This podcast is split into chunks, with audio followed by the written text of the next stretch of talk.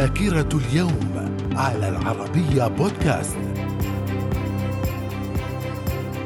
أهلا بكم إلى ذاكرة اليوم العاشر من مايو ففي العام 1497 البحار الإيطالي أمريكو فيزبوتشي يخرج في رحلة البحث عن طريق جديد إلى الشرق الأقصى وآسيا. وعندما اصطدم باليابسة تصور أنه وصل بالفعل إلى الهند. إلا أنه كان قد اكتشف ارضا جديدة لم تطأها قدم أوروبية من قبل وهي أمريكا الجنوبية. لذلك فإن الأوروبيين أطلقوا عليها اسم أمريكا.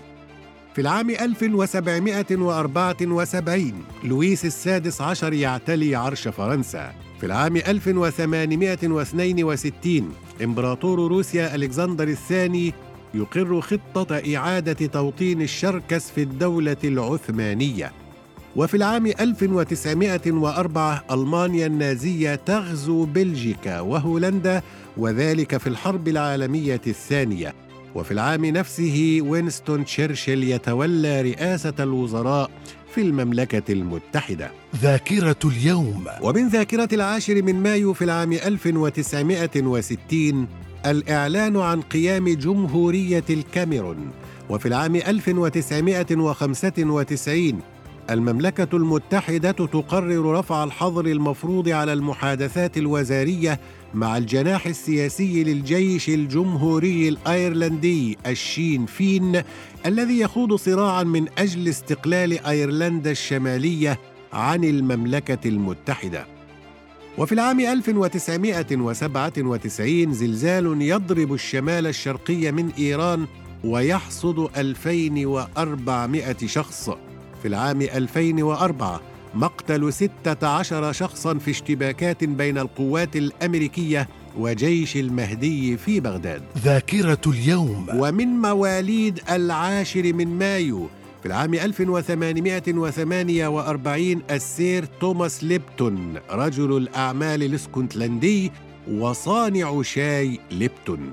في العام 1878 جوستاف ستريسمان مستشار ألمانيا حاصل على جائزة نوبل للسلام عام 1926 في العام 1910 ولد شيخ الأزهر عبد الحليم محمود وفي العام 1915 ولد المخرج المصري صلاح أبو سيف.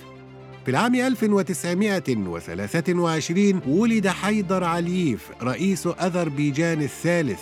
وفي العام 1970 ولد عنتر زوبري أمير الجماعة الإسلامية المسلحة في الجزائر. في العام 1978 ولدت الأميرة لولا سلمى زوجة ملك المغرب محمد السادس. ذاكرة اليوم. ومن وفيات اليوم العاشر من مايو في العام 1774 الملك لويس الخامس عشر ملك فرنسا. وفي العام 1937 توفي الأديب المصري مصطفى صادق الرفعي. ذاكرة اليوم. إلى اللقاء.